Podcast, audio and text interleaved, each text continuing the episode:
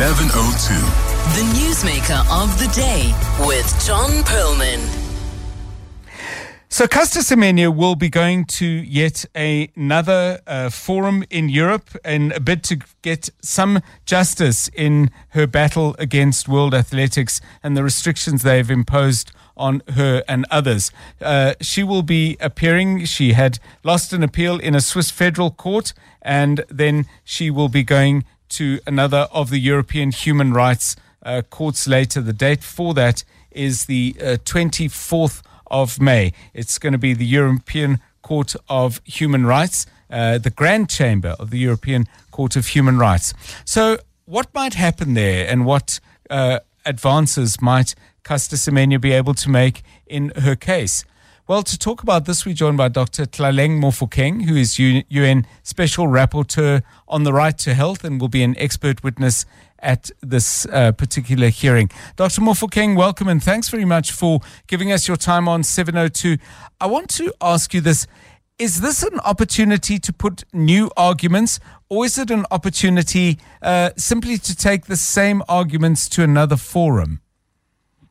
Hi, Dr. John. Um, I think what's important about this case is to, of course, contextualize it in that you have, you know, there is a history to this. And what I'm doing as the special rapporteur on the right to health is bringing to the court um, an argument, of course, um, that states have obligations under international human rights law to prevent women athletes, um, you know, from violation of their dignity, equality, autonomy and physical and psychological integrity. And in terms of international human rights law, those are not necessarily new arguments, but what we do have the benefit of is that we have a new bench in terms of the judges who will be hearing this case.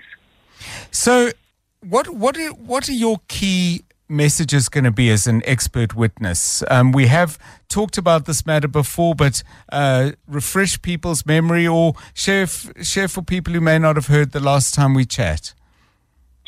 It's important to put on the record to the court that these interventions that Caster has been subjected to, which are ingesting hormonal treatments um, to lower her naturally occurring testosterone, are not permissible, and in that they are intended to alter what is naturally and healthily hormonal levels for her.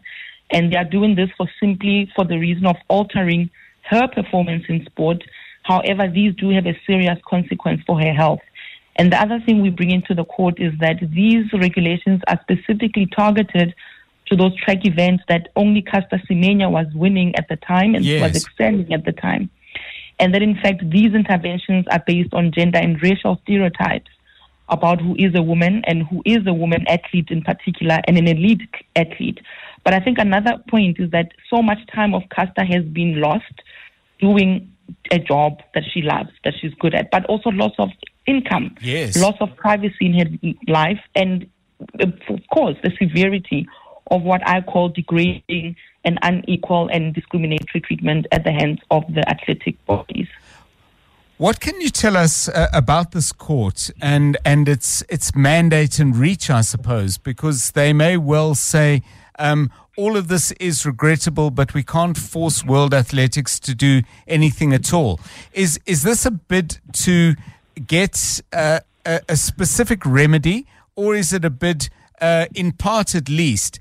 to keep this front and center in the public mind, uh, but also to record that that the kind of abuses that you've just catalogued actually did take place. I think it's it's it's many reasons that Dejon. One is that we have had to listen to what Caster Semenya requires from all of us who are supporting her at different levels. So Right. from the UN perspective, it is important that business and private sector and non-state actors remember that they too have obligations in terms of human rights. There's this idea that business is exempt or private entities are exempt from human rights. What we want the court to do is to actually rule that the um, athletic bodies must review their compliance with prevailing human rights norms and standards, even at the domestic level.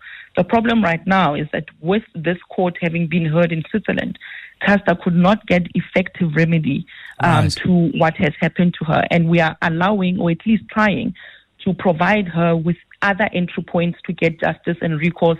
And what I think is reparative justice. I think at this stage, even she accepts that she can no longer run at the same pace, at the same Right. peak as this happened 10 years ago. But the loss of income and privacy and confidentiality and subjection to human rights violations, there must be consequence to it. And so the court may very well come back and, and, and, and maybe find against Caster Semenya and all of us who are, have joined this case in the Grand Chamber. Uh, however, it doesn't mean that the principles of human rights can be argued. Those are what they are, and no one, not even the judges, can argue with human rights. However, it will provide her with other alternatives and other ways of recourse and ultimately reparations. Thank you very much, Dr. Tlaleng Mofokeng. Well, we look ahead to that hearing on the 24th of May. It's at the Grand Chamber of the European Court of Human Rights. Caster Semenya once again uh, seeking justice in regard to her treatment by World Athletics. It's 19 minutes past five.